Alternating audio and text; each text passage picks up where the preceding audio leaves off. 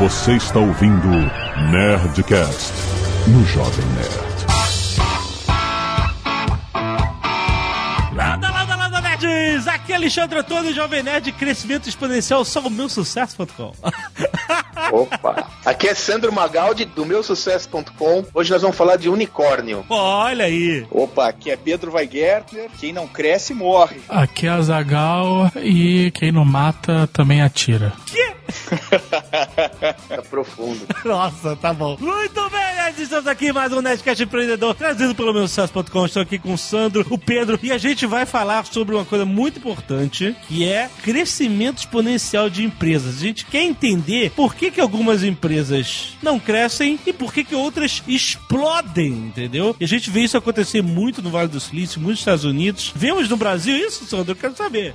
Não, então, essa é uma boa questão, né, Alexandre? Por isso que nós convidamos novamente o Pedro para estar aqui conosco. O Pedro com a ACE, quer dizer, um especializado, especialista em crescimento. Aham. Existe um, um conceito que é recente, né? Foi cunhado há uns 3, 4 anos, são as empresas unicórnio. O que, são as empresas unicórnio? São as startups que têm um valuation, ou seja, um valor de mercado acima de um bilhão de dólares. Que conquistaram isso rapidamente. Né? A gente pode citar Airbnb, Uber, Dropbox, Sim. enfim, uma série, são mais de 140 hoje mapeadas com essa valorização. A notícia que nos deixa mais preocupados é que não existe nenhuma empresa unicórnio no Brasil. Hum. Tá certo, né, Pedro? Eu não tô enganado com isso. né, Pedro? Nenhuma, ainda, ainda Nenhuma. não. Ainda não. Vai sair lá da Aceleratec, vai sair lá da Ace daqui a pouco uma. Mas ainda não existe. Então, o que é instigante, cara, é a gente refletir, discutir, estudar, trazer elementos, o porquê essas chamadas empresas unicórnio, né? Existem até as decacórnios, né? Que são as empresas que já têm um valuation acima de 10 bilhões de dólares. O que faz com que essas empresas cresçam tanto? Tem uma receita, tem uma fórmula, tem elementos presentes em todos esses modelos? É isso que a gente vai discutir hoje. Muito bom. Quero ver que esse papo tá bom, vai.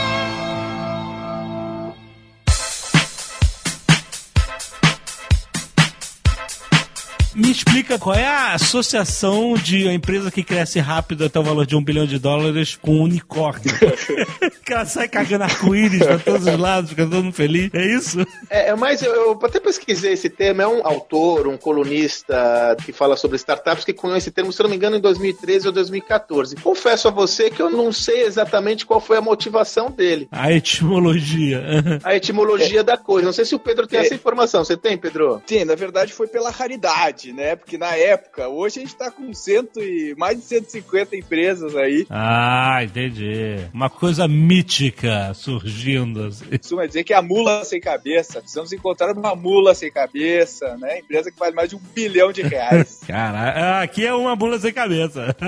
Ó, foi uma investidora americana, Aileen Lee, que cunhou esse termo Isso em aí. 2013. É recente, né? Pô, tá uma coisa de três anos, né? E tem um dado Deve interessante, um- né? né? Pedro, Alexandre, Dave, quer dizer, mais de um terço dessas empresas unicórnios estão aonde? Lá nos Estados Unidos, cara. Ou seja, essa distensão entre os mercados e tal só tende a crescer se a gente não encontrar formas também de conseguir é, adaptar ou trazer esses elementos aqui para os nossos negócios, né, cara? exatamente, exatamente. E agora o unicórnio se tornou tão comum lá, entre aspas, Exato. que o pessoal já tá olhando esses decacórnios, né? Que você falou que são as empresas que valem mais do que 10 bilhões de dólares. Só empresas Nossa. privadas, né? Isso é importante. Não Sim. pode ser empresas listadas na bolsa, são empresas privadas que valem mais de um. ah, tá. Sem capital aberto. Exatamente, exatamente. Então não conta WhatsApp, Facebook, essas coisas. Não conta nada não, disso. Exatamente, exatamente. Então, vamos dar exemplos, vamos falar de algumas dessas empresas e, e tentar entender o que, que aconteceu e como é que foi esse crescimento tão rápido. Ah, então, Bom, só a pra gente- gente dar alguns exemplos, né, Pedro? Os mais óbvios é que a gente tem falado tanto sobre Uber, Airbnb, Snapchat, Pinterest, Dropbox. Nenhum desses caras tem capital aberto, é isso? Não tem, não tem. Ainda não. O Uber hoje é a empresa privada mais valiosa do mundo. Então é um cara que norte de 40 bi, é um negócio impressionante. Caraca! Mas isso também é estimado, né? Porque como não tem capital aberto, não tem comprador, é o que estima-se, né? De valuation, né? Como é que eles valorizam, né? Como é que eles determinam valuation? A partir das rodadas de investimento que o cara recebeu. Então, se o Ah, cara tá. lá recebeu 100 Sim. milhões de dólares por 10% da empresa, conta bem tosca, vale um bi. Então é basicamente. tá subindo no, no- no- exatamente. Então isso é público, né? Isso aí entra nos databases aí de investimento e a gente consegue ver quais os caras que já estão lá. Muitas dessas empresas, inclusive, são chinesas, né? Várias dessas são é, umas que o pessoal nem conhece, tipo a Tencent. A Tencent tem aquele aplicativo que chama WeChat, que é o aplicativo líder na Ásia. E faz tudo com ele, paga a conta no banco, divide a conta no restaurante, chama táxi, faz tudo no dentro do WeChat, né? Cara, é impressionante. Quando a gente vai conhecendo melhor esse universo, você vai entendendo que muitas empresas que você conhece, na verdade, são partes de uma outra empresa maior, que é parte de um outro grupo maior. E eu acho que se a gente for subindo essa escada, a gente vai chegar em mais ou menos uns seis grupos que são donos de todas as empresas do mundo e cinco são chineses. Cara, porque é muito chinês em todos, em todos os lugares, né? 15% das empresas unicórnio do mundo hoje estão na China, cara. É isso aí. Isso as empresas são chinesas. Se a gente pegar o quanto de capital asiático tem nos fundos de investimento do Vale do Silício, é, a participação da Ásia vai ser muito maior do que a gente Muito maior. imagina, né? Muito maior. É, com certeza. Mas então, quem que a gente pode exemplificar e, e entrar em detalhes aqui? Alexandre, ó, nós elencamos aqui cinco elementos que estão muito presentes nessas organizações. Vale frisar que esse, o que a gente vai compartilhar com vocês, é fruto de um estudo que nós estamos realizando junto com o Pedro, de alguns projetos lá do meucesso.com. São alguns programas que ainda a gente está preparando, mas são estudos Aham. provenientes dessa visão, né? Que responde essa questão. Quer dizer, pô, por que as empresas crescem tanto? Então nós vamos trazer aqui cinco elementos. E agora não vamos hierarquizar, vamos trazer aleatoriamente. Vamos lá. Sim. primeiro, teste constante de hipóteses de negócio. Quer dizer, essas organizações têm aquela lógica do fail fast que nós já falamos em um dos nossos nerdcasts aqui, empreendedor, mas o fato é que estão Aham. sempre testando rapidamente hipóteses de negócio. né? E via de regra elas têm que pivotar o negócio rapidamente. Não à toa, um exemplo que a gente cita sempre é o do PayPal. O PayPal, ele surgiu com uma solução de transferência de valores por meio do Palm, o antigo Palm, aquele device, vocês devem se recordar, né? O, o Palm Top, Palm Pilot, Aham. né? E depois, Aham. com o advento do eBay, ele viu uma oportunidade de criar um meio de pagamento para facilitar quem estava comprando produtos no eBay. É isso aí. Foi o início do que é o PayPal hoje. Aliás, o PayPal é uma das empresas que, que vale mais de 10 bilhões de dólares, né, Pedro? É, o PayPal é uma dessas empresas e todos os fundadores do PayPal, eles chamam dos fundadores, eles chamam de PayPal Máfia, que A são máfia os do caras Sim, sim, que sim. saíram para montar outra, então assim, o Peter Thiel, que montou os maiores fundos do Vale, é, o Elon Musk da Tesla, né, do SpaceX, depois a gente vai falar sobre ele, o LinkedIn, né, então tantas empresas que saíram de YouTube. do PayPal, YouTube, né, então que foi uma Os que caras do YouTube explodiu. era da PayPal Máfia? Quem? É, O empreendedor era do PayPal, YouTube. É, Cara, é, é. mesmo, cara. É isso aí. Não, cara, o David, o PayPal é sinistro, cara. O PayPal é o maior formador de empreendedores do Vale do Silício da modernidade. Ele é, ele é considerado o mesmo que foi a Intel no começo do Vale, cara. É, é nervoso. Impressionante. E ó, nós estamos fazendo um trabalho com eles, meu caro. Quase todos os vice-presidentes do PayPal atualmente eram empreendedores que foram comprados. Ou seja, eles mantêm essa lógica de formação de empreendedor dentro das suas próprias fileiras, cara. Maneiro. E aí, vamos falar do teste constante, Pedro. Como que é esse lance Vamos lá, de vamos testar lá. a hipótese de negócio? Porque aqui a gente tá acostumado a falar dos modelos Lean, quer dizer, parece que no Brasil a gente tá habituado a isso, mas é, é isso, é, é fato, Pedro? Aí que tá. Quando a gente fala do Vale do Silício, o pessoal pensa, e, e a gente lê, né, o, o livro lá do Eric Ries,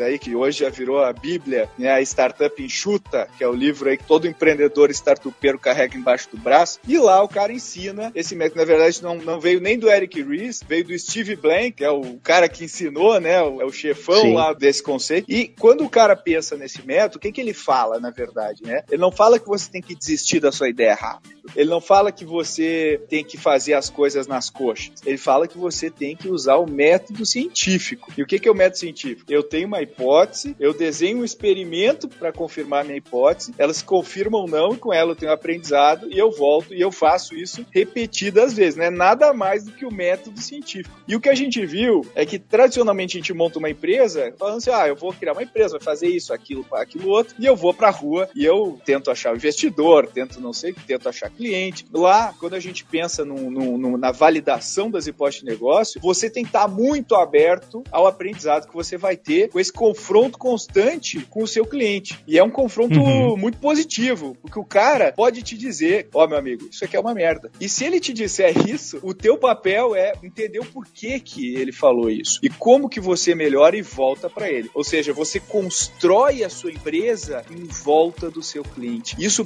parece mais bonito na teoria do que na prática. Na prática é muito doloroso ficar recebendo o seu produto é uma merda constantemente durante vários meses uhum. É, e o que acontece é que demanda muita, no final do dia, parece é, um chavão, mas demanda muita humildade do empreendedor, né, cara? Porque o que a gente percebe é que muitas vezes o empreendedor ele se apaixona pelo seu empreendimento como se fosse um filho. Isso é muito é. perigoso, porque quem tem que validar o projeto no final do dia é o mercado, é o cliente. Então, essa mente aberta para tudo que der e vier é fundamental para você estar tá aberto a novas possibilidades de aplicação prática do seu negócio. Isso tem que ser uma constante nunca vai acabar. Esse é o truque. Nunca vai acabar, porque o mundo tá mudando muito rápido, pô. Exatamente, Sandro. Exatamente. E esse ponto é o mais legal, a gente pensar, e eu sempre falo pros empreendedores, não se apaixone pelo seu produto, se apaixone pelo seu cliente, porque você nunca sabe como vai ser o seu produto. E se a gente pegar todas as empresas, todas essas aí gigantes que a gente tem, nenhuma delas, quando nasceu, achava que ia ser o que ela se tornou. E isso é o, é o mais legal desse método. Existe sempre uma adaptação, né, ao, ao, ao que o mercado está disposto a aceitar, né? Exatamente. Algumas referências, né, Alexandre? O YouTube era uma rede social e ele percebeu a importância do vídeo e se transformou numa plataforma de vídeo. O PayPal nós já falamos. O Pedro também comentou comigo que o Twitter começou como plataforma de podcast. Enfim, né? Ex São Exato. todas experiências que foram crescendo ao longo do tempo, cara. Exatamente. Uhum. O Justin Ken, aquele cara que criou a Justin TV, que era um, ele ficava seguindo lá o tempo todo ele mesmo, lá o cara meio, né, ficava lá e ele criou a Justin TV. Quando ele se deu conta, o pessoal viu que o pessoal gostava de games. Aí ele pegou e mudou para uma plataforma que filmava o cara jogando videogame e vendeu por 800 milhões de dólares depois. Então, na verdade, essa trajetória aí que é muito legal. Agora, quando a gente vê isso de fora, e aí é onde tem o, o lance que a gente está explorando, né, Sandro, no nosso conteúdo. Quando a gente vê isso de fora e a gente conta essa história aqui para uma pessoa, para um brasileiro, para uma pessoa, a gente não entende o nível de, de disciplina disciplina que o cara tem para executar isso, para validar suas ideias e tudo mais. Então, o cara, ele, ele realmente transforma num experimento quase científico essas validações de hipóteses que ele faz. Isso é muito legal. Quando a gente pega um cara aqui no Brasil e a gente fala com ele sobre validar sua hipótese de negócio, geralmente o cara já, ah, não, já conversei com alguns clientes e tal. Se a gente vai pegar um cara de lá, um cara que faz isso de maneira mais científica, o cara puxa um Excel e ele te mostra cada linha, cada cliente que ele conversou, o resultado da conversa, a hipótese que ele confirmou ou deixou de confirmar e daí a discussão em grupo que levou ele a mudar. Então é um processo realmente é, rigoroso. A gente acha que é tudo só que é tudo solto, mas é muito, muito rigoroso. Os caras executam de uma maneira que garante que eles vão ter esse aprendizado. Então, parece que o cara não está evoluindo uma velocidade legal, mas ele está evoluindo muito rápido no aprendizado, né? Que é o mais importante. É, eu acho que essa pegada gera uma disciplina que é, fica introjetada na cultura da empresa, né, meu? Fica. Isso fica Você eterno. Pega, é, eterno. Você, outro livro que eu recomendo bastante é o livro do Jeff Bezos aí da Amazon. Pô, cara, quando você lê a história da Amazon, você vê que há uma perspectiva assim, de tentativa e erro insanamente toda hora, todo momento. Isso leva, inclusive, a uma cultura meio neurótica, né, cara? Meio é, neurótica, é, mas é. faz parte desse contexto, né? E eu acho que ela tá tão arraigada no DNA dessas empresas que você vê o, o próprio Facebook e o Google, eles reportam no balanço anual, lá no, no reporte para acionista, eles falam: este ano nós fizemos tantos mil experimentos. O cara diz quantos experimentos ele fez hoje no Google. E ele não fala quantos foram bem sucedidos ou mal sucedidos, porque isso não importa. Se tu fizer 50 mil experimentos, tu sabe que tu tirou um aprendizado aí que fez com que você ficasse na frente do seu concorrente. E aí os caras competem pela velocidade com que eles aprendem. E é isso que torna essas empresas tão ágeis, né? tão rápidas. Ela está disposta a questionar tudo. Nenhuma coisa, não, não existem vacas sagradas. Eu costumo dizer aqui, faço uma analogia gaudéria aqui, que eu sou gaúcho, as vacas sagradas fazem o melhor churrasco, né? Então, é para isso que serve a gente questionar tudo Não tem nada que tá, que não tem nenhuma hipótese que não possa ser questionada ou validada na prática. Né? É, eu entendo o que você está querendo dizer. Às vezes o cara quer fazer uma pesquisa, mas ele quer que o resultado valide o que ele quer. Exato. Não pode ser assim, né? O cara tem que, você tem que acreditar no resultado, cientificamente. Ele pode dizer alguma É coisa que você não gosta, mas que pode ser a isso realidade, aí, né, do seu produto. É, eu costumo dizer, é, você tem que querer fazer o certo, não estar certo. Porque tá certo é uma coisa do teu ego. Aham, sim. É uma coisa que você usa pra construir o negócio. É muito da gente querer fazer isso que você falou, cara. Puta, eu queria um tapinha nas costas, cara. eu quero que o cara olhe meu produto e fale, porra, Alexandre, você é um gênio. Você criou um produto que vai mudar a humanidade. Sim. Não é, né? Verdade.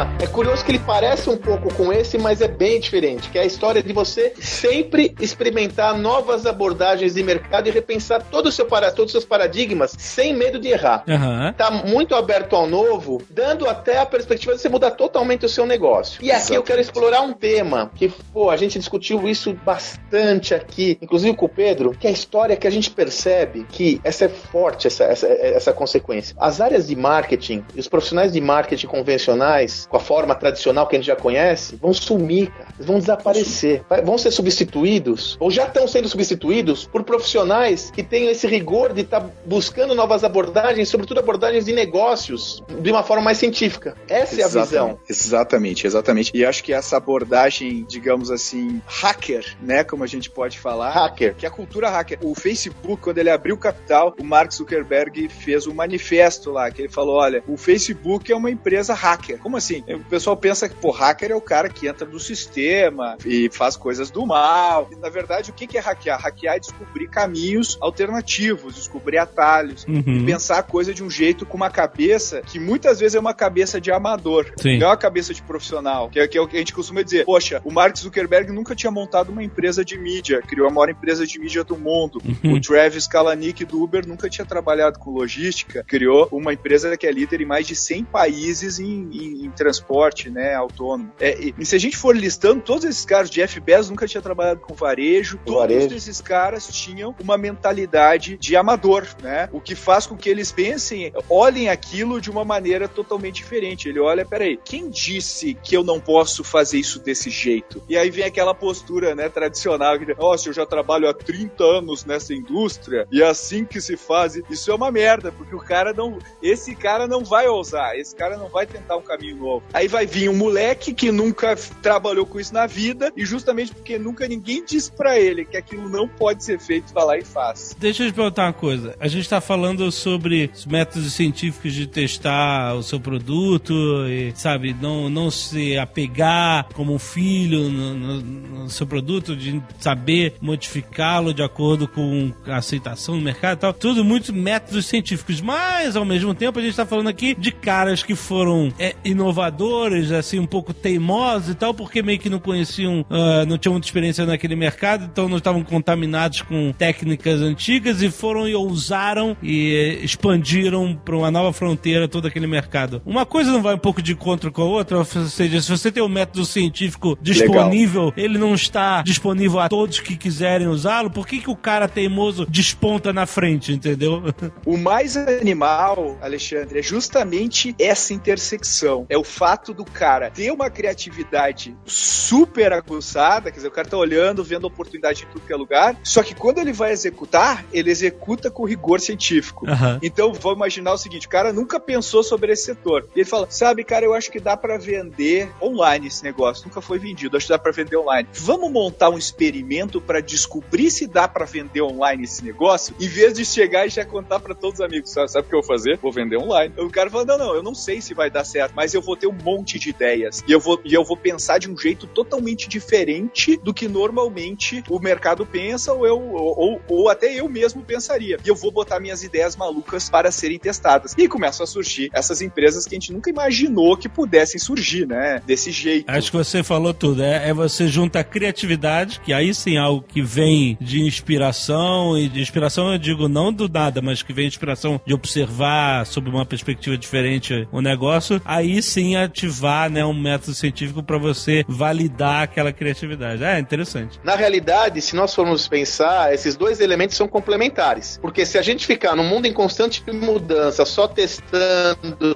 testando, testando, sejam similares, talvez a gente perca a oportunidade de novas abordagens. Uhum. Então, a nova abordagem entra justamente para disrupir, né? Para criar um novo paradigma e que permite com que, depois criando o rigor do método, validar se ela faz sentido ou não. Legal. Aí vale a pena, Alexandre, a gente falar até sobre esse tema aí que o Pedro trouxe do growth hacking, que é um termo que não existia, sei lá, um ano atrás, dois anos atrás, né, Pedro? É super O que, recente. que é o Ah. growth hacking, cara? Manda bala, Pedro. O que, que é o growth hacking? Cara, isso é muito legal. Quando a gente pensa assim, o marketing, né? que Eu, pô, eu sou de marketing, o Sandro também. E a gente vai lá, aprende o marketing nas caixinhas, tudo bonitinho. E daí a gente olha uma empresa e fala assim, pô, legal, esse cara cuida do marketing, esse cara cuida das vendas, mas quem cuida do crescimento como um todo na empresa? E daí a gente começa a pensar, pô, peraí, por que, que a gente não olha o crescimento da empresa de uma maneira diferente? E aí veio, hackeia o crescimento da empresa. Por que, que não descobre técnicas que vão conseguir fazer a empresa crescer mais rápido? E daí a gente coloca desafios do tipo, peraí, hoje eu tenho 100 clientes, como que eu poderia chegar a 50 mil clientes no final desse ano, sem ter grana? E aí começam a vir milhões de ideias, e essas ideias geralmente são disruptivas, são diferentes, e aí a gente vai testar cada uma delas de um jeito diferente. Então, só- vou citar um exemplo, dois exemplos clássicos de growth hacking. É o Airbnb. O Airbnb, pô, não tinha grana, os caras que insistiram, e a gente brinca aqui na Ace, se viesse um cara com projeto tipo Airbnb, algum tempo atrás a gente ia falar, pô, esse projeto não vai parar de pé nunca, né? O Aham. cara quer alugar o quarto do outro De cara, outro pô, uma cara, né? loucura. Nunca que o cara vai topar que entre um estranho na casa dele e tal. E justamente porque esse time é um time matador, os caras são incansáveis. Eles não param até eles conseguirem. Eles marretavam, marretavam. Por isso que hoje na Ace, uma das nossas prioridades, a nossa prioridade é o time, a capacidade do time. Porque por mais maluca que seja a ideia, um time bom, mas bom mesmo, de primeira linha, consegue executar. E o que que esses caras fizeram? Eles não tinham grana, tinham grana e eles precisavam comprar. Normalmente o pessoal ah, vou comprar mídia do Google, vou comprar mídia do Facebook, que é caro pra burro. O cara não tem dinheiro, o que, que ele fez? Ele pegou e ele fez com que cada vaga, que for cada né, vaga de hospedagem, cada quarto, casa que fosse colocada lá no Airbnb, ao colocar lá, você também publicava isso no Craigslist, que é aquele site de classificados feio, feio Yeah. que dói horrível. Tem um monte de piada aí sobre o Craigslist e tudo mais, mas os caras pegavam carona numa audiência que é milhares de vezes maior do que a audiência que eles tinham na época. Uhum. Esse foi um dos motores propulsores do crescimento. Ele pegou carona, ele hackeou ali, ele, ele fez ele publicar Sim.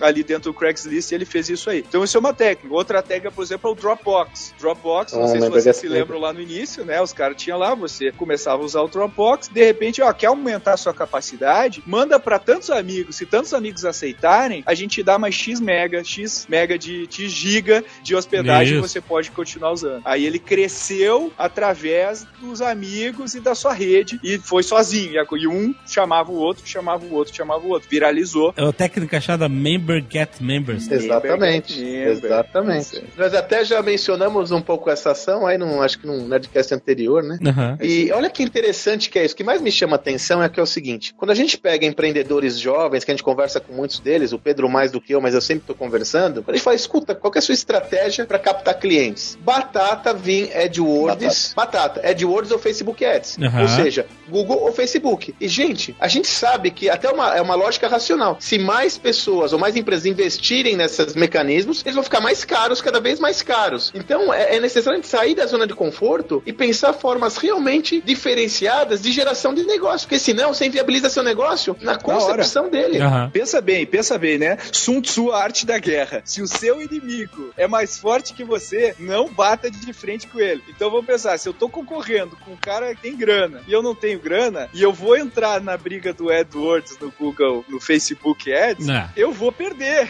Sim. É- Roubada. É, é certo que eu vou perder, né? Não tem como eu ganhar essa briga com dinheiro. Então, Então, o que que vence dinheiro? Cérebro. Cérebro vence dinheiro sempre. E daí quando as nossas empresas falam, pô, meu concorrente agora recebeu 5 milhões de dólares, o cara tá cheio de. Não tem problema. Dinheiro nunca ganhou de cérebro. Nunca ganhou. Muito bom. Olha, tem uma aqui que essa a gente conversou bastante sobre isso porque ela tende a cair no lugar comum, mas tem uma abordagem muito poderosa, que é o seguinte: essas empresas são capazes de atrair os melhores talentos. Uhum. Você fala, bom, beleza, né, cara? Pô, isso daí toda organização é capaz de atrair os melhores talentos. Mas eu quero chamar a atenção de vocês de algumas estratégias utilizadas por essas organizações Ah. que são totalmente disruptivas. Uma das que eu mais gosto é a estratégia do pessoal da Zappos. A Zappos é aquele e-commerce de calçados que foi adquirido pela Amazon, né, do Tony Xi, e eles têm uma prática que é killer. É o seguinte, contratação da pessoa, a pessoa está no seu período de experiência no primeiro mês, ele recebe uma proposta. Fala assim, olha, Alexandre, fala o seguinte, se você quiser continuar conosco, nós temos uma cultura incrível, a gente tá mudando o mundo e a nossa remuneração, inclusive, é menor que a do mercado, tá? Hum. Agora, eu vou te fazer uma proposta, Alexandre. Eu te dou mil dólares pra você ir embora. Então, ó.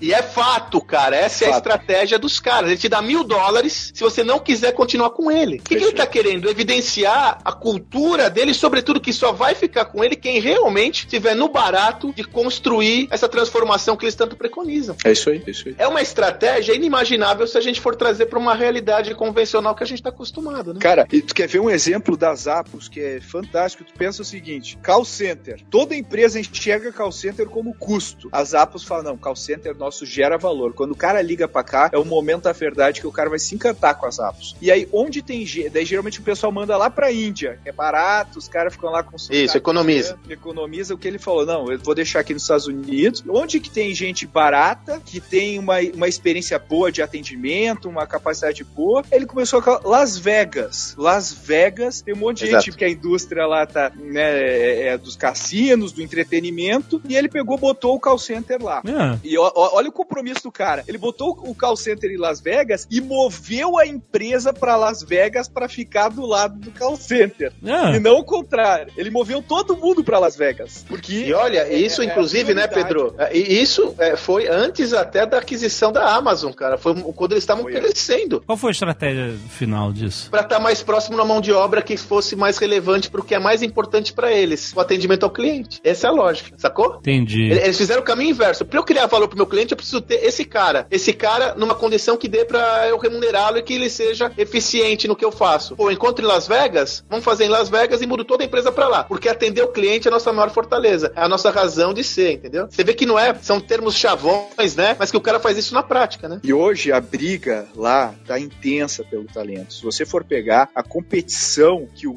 Facebook, que o Google, que todos esses caras têm, é, Ah, é nervosa. Os caras pagam, empresas como, por exemplo, a Apple, é famosa por pagar o dobro do mercado, né? É assim, os, os salários que os caras pagam estão aumentando cada vez mais. Então a cultura e a forma como você gerencia sua equipe está se tornando um ativo para a empresa. Pensa bem em uma startup, né, Alexandre? Pensa aí. O cara não tem produto sustentável, o cara, alguém copia o produto. O cara não tem dinheiro para o marketing. O ca- quer dizer, o que que ele tem? Ele tem a marca dele, ele tem a cultura dele, ele tem as pessoas, quer dizer, isso não é bullshit, é o, é o único ativo que o cara tem, é a única coisa que gera vantagem competitiva sustentável pro negócio dele, são esses pontos. Então a importância que os caras dão para isso, né, e a gente falou, né, Sandro, sobre o, o- a cultura da Netflix, Pô, essa história da Netflix é muito nervosa. Conta aí, Pedro. Essa é, É- muito é boa, cara. é um barato, né? A diretora de talentos da Netflix começou a olhar com uma abordagem de amadora mesmo. Né? Olhou e falou: peraí, como é que eu faço pra reter? Como é que eu faço pra. Eu falei assim: sabe uma coisa? Eu não vou tratar meu talento como se ele fosse um idiota. Eu vou falar que ele tem ah, o protagonismo em cima do trabalho que ele tá fazendo e eu vou levar isso ao extremo. Então, por exemplo, férias. Você tira férias quando você quiser e com a duração que você quiser. É, eu já vi isso em várias empresas americanas, a parada, o conceito de férias infinitas. Cara, sério, alguém começou a explicar, mas como assim você tem férias infinitas? Não, eu saio de férias justamente quando eu quero e eu só falo pra eles, ô, vou sair sair de férias aí e vou ficar duas semanas, três semanas. Mas não desconta das férias? O cara, não, não desconta. Se eu quiser sair depois. Agora, se eu for tirar férias no meio do projeto, aí vai pegar mal, Aí- entendeu? E o cara. é isso aí. a responsabilidade pessoal do cara, o cara encaixa isso, né, pra ele tirar férias depois que É ele isso aí. entregar o projeto, por exemplo. né? É inacreditável, cara. Você fala, meu, você sabe o que você precisa entregar. Você sabe a sua meta. O lance dos benefícios, né, Pedro? No benefício. Ele dá um adicional do salário e você escolhe o benefício que você quer ter, cara. Quem sou eu pra falar que você quer ter uma verba de escola se você não tem filho? Você, ele dá a grana pra você e você protagoniza. Você é um protagonista desse processo, você faz o que quiser com o dinheiro, cara. É incrível. E aí eu acho, eu fico pensando, se, por exemplo, é claro que você não vai conseguir implementar isso em qualquer lugar, né? Você tem Não, que não, ter não, claro. a mão de obra que tá adaptada a viver assim. Exato. E quando você encontra Exatamente. essa mão de obra, eu acho que a pessoa fica até mais estimulada a entregar o melhor que ela Lógico. pode, pra que, ah, depois eu vou tirar uma puta de umas férias merecidas, entendeu? Logo depois que acabar essa porcaria aqui, entendeu? É É incrível, é incrível mesmo como funciona nesses âmbitos, entendeu? Já vi várias empresas que funcionam assim. Facebook tem isso, a Riot do, do League of Legends também tem isso com os funcionários, férias infinitas e tal. É impressionante. É isso aí. E agora é engraçado, né? É, sem a gente. Não é o tema do nosso programa assim, sem polemizar, né, cara? E a gente pensar que a gente tem aqui no Brasil é regido pelas leis da CLT, né? É isso aí. Cara, é, é duro, né, velho? Porque o fundo de garantia, né? Nos saqueiam no fundo de garantia, né, cara? Que é um empréstimo obrigatório que não tem pra devolução. Cara, a gente tem que começar a discutir esses temas, É, cara. o problema é que o mercado não tá amadurecido aqui, eu acho, ainda, né? É, talvez seja não dê pra funcionar, entendeu? Até, não, David, eu concordo com você em termos de relação de maturidade, mas a gente tá muito distante, né, David? Se a gente tivesse, vamos chegar um pouquinho mais perto. Hoje a regulamentação que a gente tem, em termos de legislação, nos impede de pensar fora da caixa, cara. Porque se você adotar alguma prática como essa, você tá correndo à margem da lei. Não importa se o seu colaborador topa. É, não, isso é verdade. Agora ele fala, "Pera, entendeu, cara? Eu concordo com você, David, que o nível de maturidade é outro, né? Eu concordo mesmo. Mas, cara, v- vamos dar uma forcinha, né? É esse que é o problema. Quando você tem um- os dois lados concordando e os dois lados que podem negociar de igual para igual, Pois que é. eu digo empregador e empregado, e eles não têm a possibilidade de fazer essa negociação, aí complica, né? Na verdade, até tem, você pode entrar em acordo com o cara, mas não é nada oficial. Não, mas você tem que fazer o acordo pela classe, e aí o cara não pode tomar essa decisão individualmente. Né, pois é, mas aí é isso. Mas aí é outra história, né? É outra história, mas o mais legal dessa história toda, se a gente for pensar e o que é legal, é o seguinte: esses caras, eles não são ONGs. Ah, não. Eles não são, eles não abrem mão de lucro. Muito pelo contrário. Nós estamos falando dos unicórnios, né, Pedro? Ah. Exatamente. São empresas que lucram muito dinheiro. É. E o mais legal é que eles percebem que isso é uma forma de gerar vantagem competitiva pro negócio. A gente tá falando do Vale do Silício, a gente tá falando daquelas empresas, mas hoje, se você for ver nos Estados Unidos, tá pipocando isso. Então tem uma empresa lá no Midwest americano que é de logística e criou um negócio de férias flexíveis. E quer dizer, a galera tá se inspirando e falando, oh, peraí, o meu cara trabalha melhor, o cara tá mais motivado, o cara me deixa mais tranquilo que os projetos vão ser entregues, então eu vou implementar práticas que eu vou tratar. Então o pessoal começa a ver que é bom para o negócio tratar muito bem a sua equipe, os seus funcionários, porque primeiro você faz os caras renderem muito mais, mas principalmente você atrai os melhores. E sempre que eu falo de atrair os melhores, eu, eu, eu falo aqui para os nossos CEOs aqui no Brasil, das startups e tal, e eu falo, cara, o quanto pessoas é um fator crítico para tua startup? Eu falo, não, não, totalmente, porra, é o é determinante pro sucesso da minha empresa. Deu legal. Quantas horas por semana você investe pessoalmente para achar talento? E daí o cara, peraí, você já pegou e ligou para todo mundo que você conhece e fez uma pergunta assim, tipo, me fala qual a pessoa mais talentosa com quem você já trabalhou? Não, nunca fiz. Quer dizer, então, você já pensou em buscar talento de uma maneira hacker? Porque faz toda a diferença, né? O Sandro sabe, vocês também sabem muito bem. Botando gente boa dentro da empresa, o teu trabalho fica muito mais fácil e o resultado vem É, muito mais fácil. É claro. A diferença é que lá os caras têm uma competição muito intensa É. pelo talento, né? Isso faz toda a diferença. Aliás, todos esses métodos também são empresas testando, né? Não, tão, não só no produto, Testando, mas na própria administração interna, né? Testando métodos Boa, diferentes. Agora eu acho que lá na Suécia, tem- não sei se é Suécia, é um, um país maravilhoso desses aí. Um desses países maravilhosos. Eles vão diminuir a carga horária para 6 horas. Seis horas por dia, é isso? Por semana seria inacreditável. Por dia, eles fizeram um estudo lá e eles viram que o cara ficar 6 ou 8 horas já não tava fazendo diferença. Diferença, porque depois da sexta hora o cara ficava só procrastinando, ele já não queria estar mais lá, ele tinha coisa pra resolver. Então é muito melhor deixar o cara só seis horas trabalhando e, e aproveitar mais essas duas outras horas, ele acaba vendendo mais do que. Tu vê como a gente tá evoluído aqui no Brasil, né? Brasília já funciona assim, os caras já trabalham. Só que aí é seis horas por semana, né? Então ele já tá lançando essa moda. Nós estamos chegando lá, cara. Estamos chegando. estamos chegando lá, literalmente. Mas, mas ó, quer ver um experimento legal, Alexandre? Que a Automatic que faz o WordPress, que hoje roda 25% da web, Sim. roda em cima desse WordPress. Vocês sabem muito bem. Jovem Nerd, inclusive. Né, que é, um, é a plataforma aí. Isso. Hoje a empresa é toda espalhada. Os caras ficam dispersos, os funcionários da Automatic. Sim. Os caras trabalham remoto, com ferramentas de gerenciamento remoto. E também, de novo, é um teste, né? O cara tá. Será que pode funcionar um unicórnio? Que é um unicórnio, né? Será que pode funcionar um unicórnio com gente remota? O Jovem Nerd, todo mundo trabalha remoto. É um É. ornitorrinco, não é um unicórnio, mas. É um-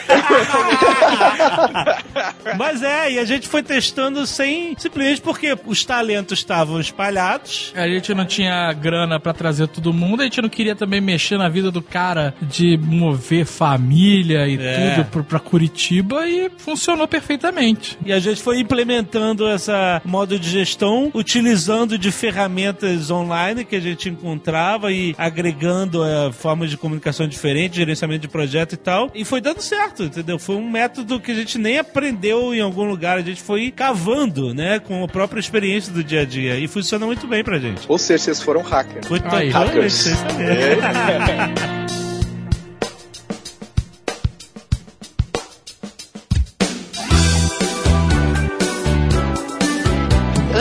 entrar no quarto elemento, eu tive uma ideia aqui que eu quero compartilhar com a galera que está nos ouvindo. Vou fazer o seguinte: muito do que a gente fala aqui, vocês sabem que lá no meu sucesso.com a gente fez o Disrupt, que é a série sobre o Vale do Silício. Sim. Vou fazer o seguinte, eu vou liberar para todos os nossos ouvintes. Vou deixar o link aqui, vou deixar, vou mandar o link para vocês colocarem aqui anexo. Ah. Um link aberto, não precisa ser aluno, não precisa ser nada. Olha Pra aí. assistir o primeiro episódio do Disrupt. Opa! Caraca, o Flávio não tá aqui. O Flávio não tá aqui, o Sandro tá aproveitando. Que nem pinto não é na caixa de areia aqui. É isso aí, ó. Excelente. Então vocês podem acessar, eu vou mandar o link para qualquer um aberto conhecer, porque aí dá para ter uma ideia. O primeiro, por que, que eu tô abrindo o primeiro? Porque é onde dá a- no primeiro episódio a gente fala da formação do vale, a Uhum. formação do pensamento. Tá bem legal, então, para todos vocês acompanharem, beleza? Legal, legal. E aguarde o próximo aí que vai vir Não, coisa cara. boa. Ó, mas vem muita coisa boa. No que vem a gente vai estourar. Nossa equipe tá no Vale agora. Agora tá indo pro Vale, vai ficar três meses lá produzindo conteúdo. Eu tô sabendo, irado.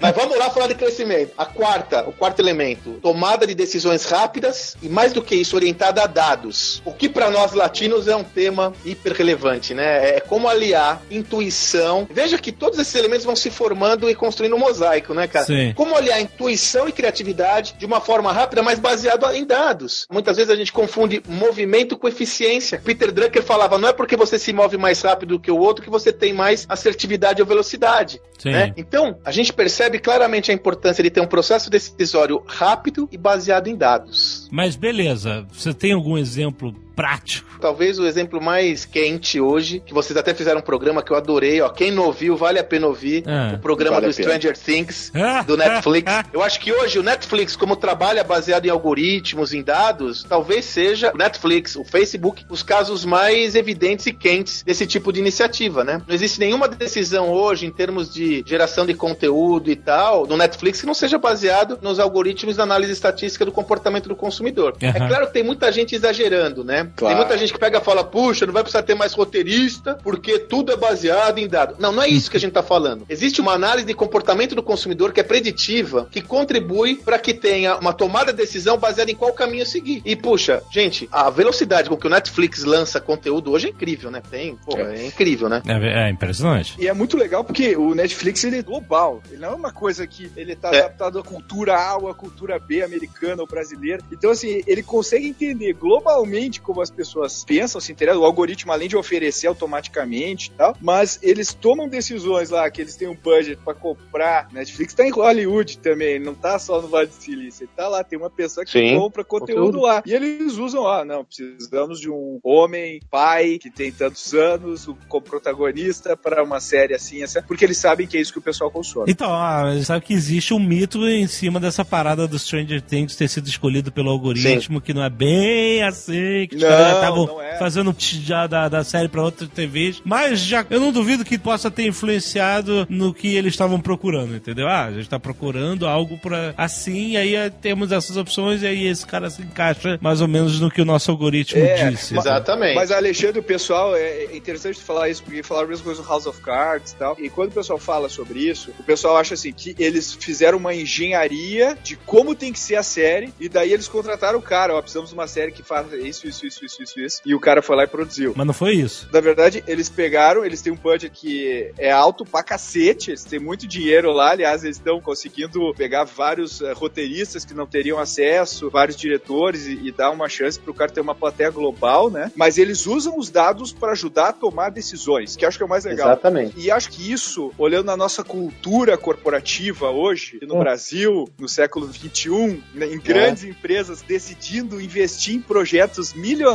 é basicamente assim na decisão do diretor, porque eu acho que eu tenho um gut feeling a respeito disso e tal. Quando na verdade, quando a gente participa de reuniões com pessoas do Vale e tal, é impressionante como isso já tá introjetado no, no dia a dia. Você vai falar, legal, acho que a gente devia fazer isso. Aí ele te olha e fala assim, mas por que, Alexandre? Por que você acha que a gente deveria fazer isso? Qual o teu embasamento? Ele, não, é por causa disso. O cara tira, né? Então por isso que agora os data scientists estão cada vez mais populares. O É, cara é vai e verdade. fala, olha, é isso aqui, tá aqui, isso aqui tem embasamento. Ah, talvez não dê certo, talvez não dê certo. Por isso que a gente tem a cultura do teste. Então o dado te ajuda a tomar uma decisão em relação, por exemplo, a um teste que eu vou fazer e avaliar o resultado desse teste. Eu acho fascinante esse universo novo dos data scientists serem um termômetro de decisão em muitas coisas. É, Obviamente faz sentido, quanto mais dados a gente tiver, mais eficiente vai ser nossas análises. Mas eu acho que, infelizmente, eu sendo um cara da última geração que viu o mundo analógico e depois transcender para o mundo digital, a gente jamais teria chaves na TV brasileira com data scientists fazendo decisões. Só Silvio Santos seria capaz de botar uma porra dessa no ar. A nossa infância Não. teria sido arruinada. Arruinada por data scientists. Pelo robô. o ditos robôs. Enquanto é lá, a gente não precisa de data scientists na TV. Mas Ele é o data science, ele é o algoritmo. Pica-pau, Chaves, ele é o algoritmo. cara. Não, mas sabe o que é uma coisa interessante? É aquela coisa pasteurizada de, olha, faça isso porque os dados estão dizendo, ela é um pouco misleading, assim, no que diz respeito a como usar os dados. Na verdade, os dados, eles te mostram uma coisa que não tinha, não sabia. Por exemplo, Chaves fez sucesso, Chiquititas fez sucesso. O que mais pode fazer? Por que que elas fizeram sucesso? Aham. Qual o horário ideal pra gente vincular o Chaves, né? E daí o Silvio Santos, ele toma algumas decisões bem ousadas em relação ao horário do Chaves. Isso nunca, né? Chaves era de noite, era de tarde, era qualquer hora, pica-pau também. A hora que ele quer. A hora que tá, filho. Eu acho muito interessante isso, mas isso vem junto com outro perfil que o Sandro falou, que é tomar a decisão rápido e executar rápido em cima daquela decisão tomada. Então não tem muito, será que eu faço? Será que eu não faço? Não legal. A gente não tem uma certeza absoluta, mas os dados nos mostram um pouco isso. A nossa criatividade manda para esse lado. Os testes anteriores que a gente já fez mostram isso aqui. Uhum. Então vamos fazer mais esse teste aqui. Então, se a gente combinar tudo que a gente falou até agora e botando um monte de gente boa para capitanear, olha a combinação que a gente tem. A gente tem inovação acontecendo de uma maneira desenfreada. Olha, eu deixei por último aquele que deveria ser o primeiro. Ih, Porque ele. É, porque, em minha opinião, esse é o- onde começa tudo. E muitas vezes ele é confundido como alguma coisa barata, de motivação e papapá, mas não é, ele é muito prático. olha lá, hein? Que é a visão do sonho grande. Aham.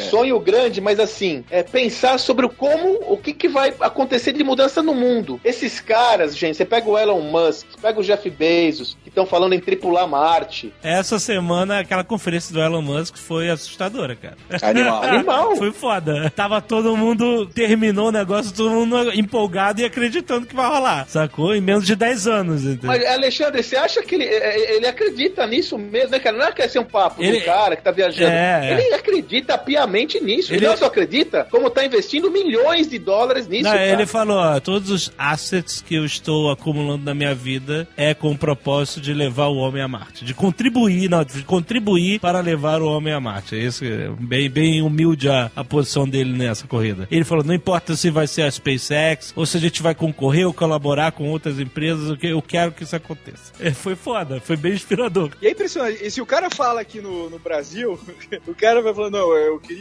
dinheiro aí porque eu quero levar o pessoal pra Marte e tal. Os caras vão rir na cara dele. Cara, a Space, ele mostrou uma foto da SpaceX em 2006 ou 2003. Enfim, 2003 ou 2006, alguma coisa assim. Quando ele fundou a SpaceX, tinha seis ou sete caras numa sala vazia. Uma empresa, o que é uma agência particular espacial, cara, que tem contrato com a NASA pra botar satélite no espaço pra levar e, e trazer carga pra Estação Espacial Internacional. É inacreditável, cara. Não, cara, você vê, é por isso que eu disse do livro do Jeff Bezos, cara, ele tá falando de foguete, investindo em foguete já há uma cara, meu. Né? Tem gente só pensando nisso há um bom tempo. Sim, sim. E mesmo se a gente pegar o próprio Elon Musk, trazendo para um mínimo denominador comum, a história da Tesla, né? Sim. É, é a história, né, porra? É um sonho, um sonho grande mesmo. Cara, vai acabar o petróleo, a matriz energética tem que mudar. Eu vou fazer um carro que vai ser. é, é, não, aliás, o negócio da Tesla não é, não é automobilístico, né? Não é do setor automobilístico, é do setor de energia. Porque Uhum. tem o carro elétrico, tem a bateria solar que alimenta uma casa inteira. Cara, é sonho grande. E aí a gente tem que fazer essa provocação, né? Quais são os nossos sonhos grandes aqui, né? Como a gente se mobiliza, né? É, como eu disse, às vezes parece um discurso motivacional,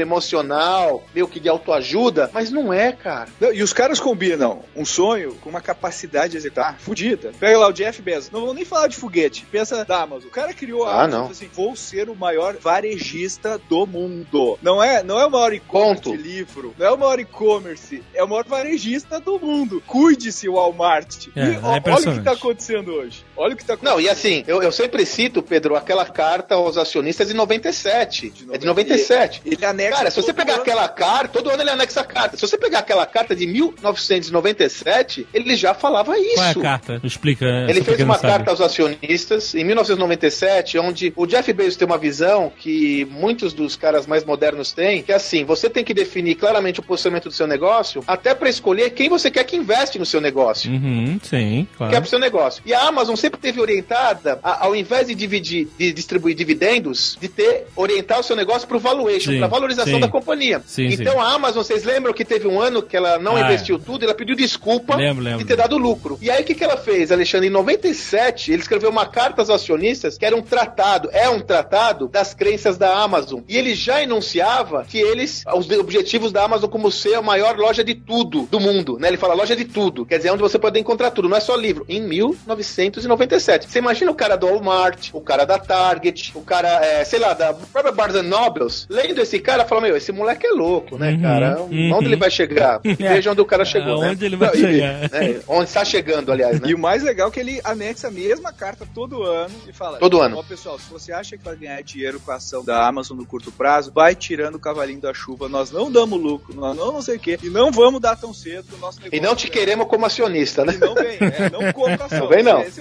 vai embora. E, e é muito legal. Eu gosto do exemplo também do Elon Musk. Ele falou, pô, tá, esse, o transporte entre São Francisco e Los Angeles lá tá muito lento, tá muito, no trem é ruim. Vamos criar um negócio que funciona assim com tubo, não sei o que que funciona. Aí os caras falaram, tu tá louco, não tem como funcionar esse negócio. Aí ele ficou puto. Aí ele pegou, vou pesquisar. Daí se internou e criou o projeto Hyperloop lá, que é aquele conjunto de tubos que o cara enfia e uf, chega em meia hora Sim, sim, de sim. Lo- Los Angeles a São Francisco. E daí ele mandou, tá aqui o projeto, botou na mesa e ele pensou cada detalhe do projeto, contratou os melhores caras. E, e, resumo, tá sendo construído o negócio agora. Os caras estão fazendo o Hyperloop, vai entrar e talvez seja revolucionário como método de transporte. É, com certeza. Animal. Isso que é pensar grande, né, Sandro? Quando a gente fala. Não, é, é assim, você sabe que tem uma outra referência que a gente não pode esquecer, que até é a referência que nosso amigo Marco Gomes está investindo agora, né? Tá trabalhando agora, tá nessa pegada que é a Palantir, né, Pedro? A Palantir é do- é- é- foi fundada pelo Peter Thiel, um dos fundadores da PayPal, e eles têm essa proposta meio que de desvendar aonde é que tá o pepino, aonde é que tem informação que eu não consigo achar, cara. Ah, é uma doença, tem uma, uma praga em algum lugar, vamos lá olhar. Ah, vamos desvendar o que, que os terroristas do mundo todo estão falando, quais são as próprias próximas ameaças. Eles vão dar e desvendar. É como se fosse uma empresa orientada a desvendar os segredos do mundo. baseado em Big Data, né? De novo, o Peter Thiel, o cara que fez o PayPal, é uma das iniciativas do Peter Thiel, que é o fundador do PayPal, e que tem essa proposta de desvendar os segredos do mundo. E agora o Marco Gomes trabalha nessa empresa. Marco Gomes tá lá, cara. Cuidado! Cuidado! Fica ligado aí, você aí, que faz O comentários. Marco Gomes hein? está de olho em você. No Facebook do Marco Gomes. É hater? Fica ligado. Ele, vai sabe quem é sua sua mãe, porta. seu pai. Vai Exatamente. É a vingança do Marco Gomes contra os haters do Facebook. Sobretudo do Facebook. E é maneiro que o nome da empresa é Palantir, e quem é fã de Seus Anéis ouviu conhece esse nome muito bem. A All Seeing Stone, né? Que é aquelas pedras mágicas, né? Que eram usadas para se enxergar mais longe, né? E assim, a, a empresa. Não é coincidência, o nome é uma referência a Seus Anéis e tal. É a parada mega nerd, é muito maneiro. Conheci um pouco melhor dessa empresa por causa do Marco Gomes. Aliás, a gente tá falando em unicórnio, a Palantir já é unicórnio, né, cara? Ah, já é? Ela tem um valuation de um bilhão. É. Olha aí, vô. Acho que foi fundada há 10 anos, nem isso, cara. Foi, foi, começou Sim, sim. pequenininho e tal, mas eles pegaram essa vibe de desvendar tudo, cara. É, a pegada é essa. Vou né? pedir um sorvete colorido Marco Gomes. Pede sim. Pede. Ele, aliás, sabe tudo, né? É muito legal a forma como esses caras estão pensando e indo atrás dessas coisas. E o legal combinado a isso tem é, lá um capital abundante no Vale do Silício que vai financiar o maluco que quer chegar em Marte. Então Vai. essas coisas combinadas criam um furacão de inovações. né? Imagina só, se a gente for ver o quanto tempo demorou para um carro é, autônomo estar na rua dirigindo sozinho, foi pouquíssimo tempo, desde quando a gente começou a falar até quando o carro tá na rua. É. Olha só, a Tesla já tem carro autônomo lá, ainda não é 100%, tudo, mas pô, o Uber já colocou carro autônomo já para testar esse mês, né? Muito bom. E tá sendo testado na China. O Baidu já tem carro autônomo, quer dizer, não é um cara só. É impressionante. Inclusive, o carro autônomo está sendo amplamente discutido agora como possivelmente a solução para a segurança do trânsito e para os engarrafamentos. né? Se você tiver todo mundo de carro autônomo, eles vão ser muito mais eficientes que nós, seres humanos, aqui que demoramos para acelerar quando o sinal fica verde ou que nos envolvemos em acidentes. E, enfim, estão se discutindo o carro autônomo como a solução definitiva, quem sabe, para o futuro das grandes cidades, seus problemas eternos com o trânsito. Então, ó, isso Então, são acho que tem todos que sonhar grande. Exatamente. Mas não é aquela coisa, como tu falou, né? De autoajuda, acredite no seu sonho, nada é impossível. Mas assim, cara, literalmente nada é impossível. não- E não é porque você vai acreditar ou não vai acreditar. É, você tem que pensar de maneira pragmática, tentar desenhar cenários para onde vai o futuro. O que, que vai acontecer com a inteligência artificial? O que, vai acontecer com a robótica? O que, vai acontecer É. com a realidade virtual, realidade aumentada? Tem tanta coisa que tá acontecendo junto que o futuro é absolutamente imponderável. O que a gente sabe é que essas coisas só vão crescer, só vão aumentar e a gente pode mudar várias coisas que estão hoje, de repente não são tão legais hoje, ou criar novas coisas que a gente nem imagina que possa acontecer. Hoje a gente tem mais tecnologia do que a gente tem imaginação. Então acredite no seu sonho, mas faça uma análise científica dele. Exato. Pergunte Boa. aos algoritmos. Boa.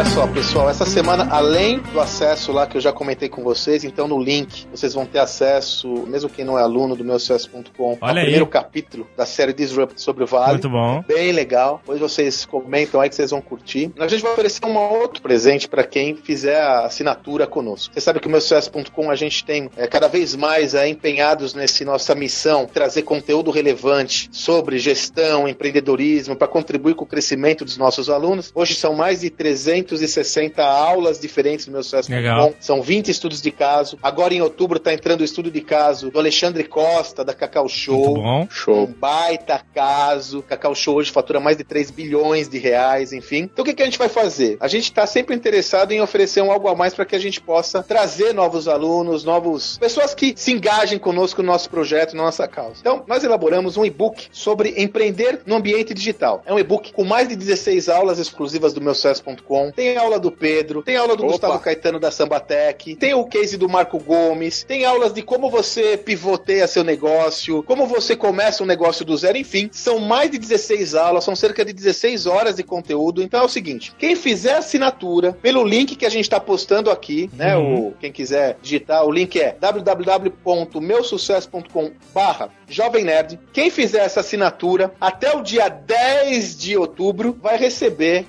o e-book de como empreender no ambiente Olha digital. aí. Ou seja, além de ter acesso às 360 aulas, 150 horas de conteúdo, tem esse book que nós produzimos, que é um guia, é uma trilha de conhecimento para quem está empreendendo no mundo digital ou quem quer conhecer mais do mundo digital. As aulas imperdíveis são os conhecimentos, são os conteúdos imperdíveis sobre o ambiente digital no Brasil e no mundo. Excelente, excelente. Quem quiser receber as notícias da ACE e saber quando abrem turmas, quando fecha turmas, não deixe de assinar o nosso newsletter que se chama Growthaholics. Olha aí. Então, para você assinar o newsletter, é só acessar é, o nosso endereço, que é goace, G-O-A-C-E.vc barra Growthaholics. Excelente. Você pode assinar lá. Vai receber e-mails meus diariamente. Olha, é seus? Olha meus, monitorados pelo Marco Gomes. Cadê? Excelente. Valeu, galera. Valeu. Até mês que vem. Valeu, um abração.